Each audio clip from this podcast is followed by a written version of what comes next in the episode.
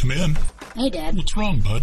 Well, you know, my friends and I are making a podcast, right? Yeah, okay. But we really want to reach a lot of people. And? We are really struggling to find the right platform to launch ours with. I know you and your friends decided to go with Anchor.fm. Well, it is free. Yeah, I know. They have creation tools that let you record and edit your episodes right from your phone or computer. I know. But how did you get all those other places to put your show on? That's because Anchor.fm helps you easily distribute your podcast on Apple Podcast, Castbox, Radio Public, Spotify, and more. Wait, they do all that for you? For free? With no listener minimum, you can't go wrong with Anchor.fm. It's everything you need to make a podcast, all in one place. Wow, thanks, Dad. Just make sure you go download the free Anchor app or go to Anchor.fm to get started. Hello and welcome to the Wicked Things podcast. Today's story is called Small Town Terrors. Locals have always gathered at the little roadside diner to share a cup of delicious coffee and usually some small town gossip. But there is something very different in the tales being shared today. Shane laid sprawled across the worn out sofa in his second story loft. I can't believe this is happening, he thought to himself. The noise came again from the direction of the living room window. The sound was that of a scraping he had become accustomed to through opening the wood frame window over the course of his lease. Someone, please help me, he cried out in his head. Shane was a hard worker, and today had been no different. Work followed by stopping off at his favorite watering hole with the guys, then home to bed to rest up for the next day's labors. Shane was fast asleep when the scraping had awakened him. But as he rose, another sound erupted from near the locked and closed front room window. The noise was a crackling like electricity arching along a Jacob's ladder. Just as his head cleared the back of the couch, a brilliant flash illuminated the entire loft. Shane collapsed onto the sofa in a heap. His true moment of terror came as he discovered he could not move his body. His eyes darted about, seeking answers to what had just occurred. He tried to call out for help, but soon found out that even that was impossible. Shane's heart raced as more sounds came from the window. Try as he might, Shane could not raise even his head the slightest bit. His thoughts turned dark. Am I dead? Shane quickly dismissed all common sense. Is this what it was to be dead? Shane's attention turned to his peripheral as he detected movement near his kitchen counter. What the hell was that? he begged, but could not rotate his head to discover the intruder or its intentions. Shane tried again to force his body to obey his desire to rock back and forth, but any movement was a pure delusion. A low shadow darted along the wall in the refracted light of the streetlight from below. Shane's heart nearly jumped out of his chest as a medium sized tabby landed on the back of the old sofa. Shane blinked in disbelief. I don't own a cat. The tabby stretched, arching its rump high into the air as it dug its claws into the sofa. The tabby seemed to strut along the sofa back. To Shane, it looked to carry a smile on its face. Shane realized he could blink.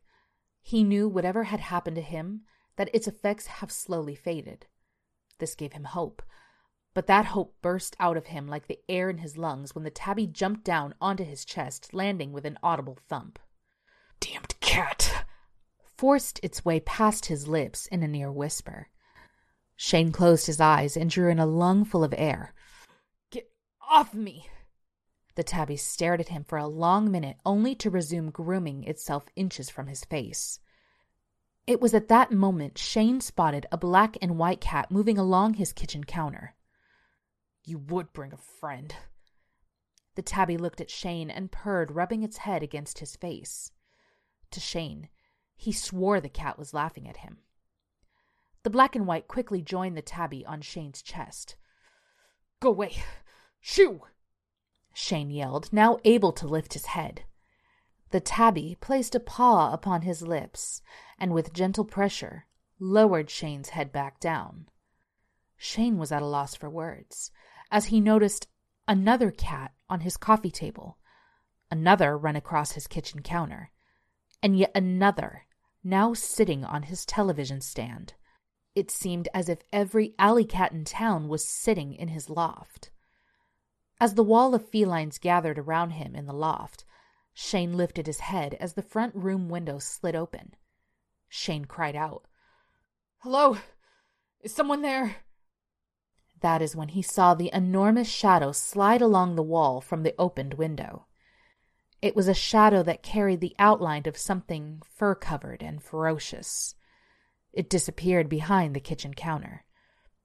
Shane swallowed hard as the choir of felines sang and cried out. At the height of the song, the shadow thing rose at the foot of the sofa.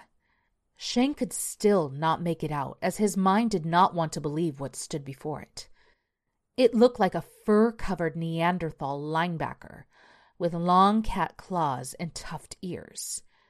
Shane pissed his pants as it lowered its body atop his, slowly making its way up to his face. It smelled like a rotting dumpster on a hot August night.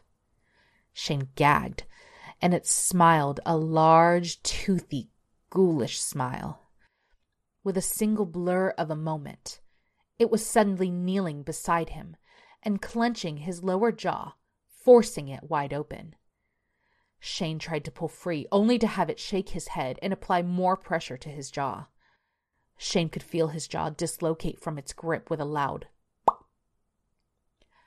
The shadow thing purred as it looked to the circle of felines gathered inside the loft. One after one, they moved to Shane's sofa. With one hand on his lower jaw, the thing placed a firm hand upon his forehead. It forcefully pushed his head and jaw apart. As the pressure became unbearable, he cried out, but no sound cat, as he felt a cat place its head inside his mouth. Shane lay powerless beneath the grip of the creature. The cat in his mouth forced its way deeper into his mouth he could feel its fur on the back of his throat. He could not breathe or struggle against the beast's might.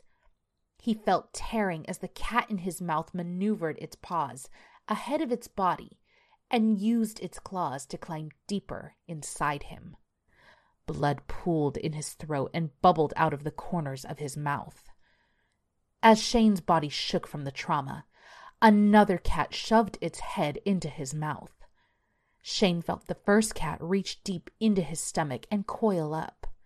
The next was shortly behind, cat after cat using Shane's blood and bile as a lubricant to move deeper into his body.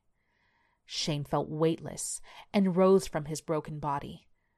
But before he could move beyond this earth, the shadow beast grabbed him and swallowed his spiritual form. As he cried out for someone, anyone, to help him. He witnessed his body rise as the chorus of felines animated it. It was then that Shane fell into the dark embrace of oblivion. That's it for today. Come back later for the next episode of Small Town Terrors or to check out one of our other tales. Until then, this is the Wicked Things Podcast signing off.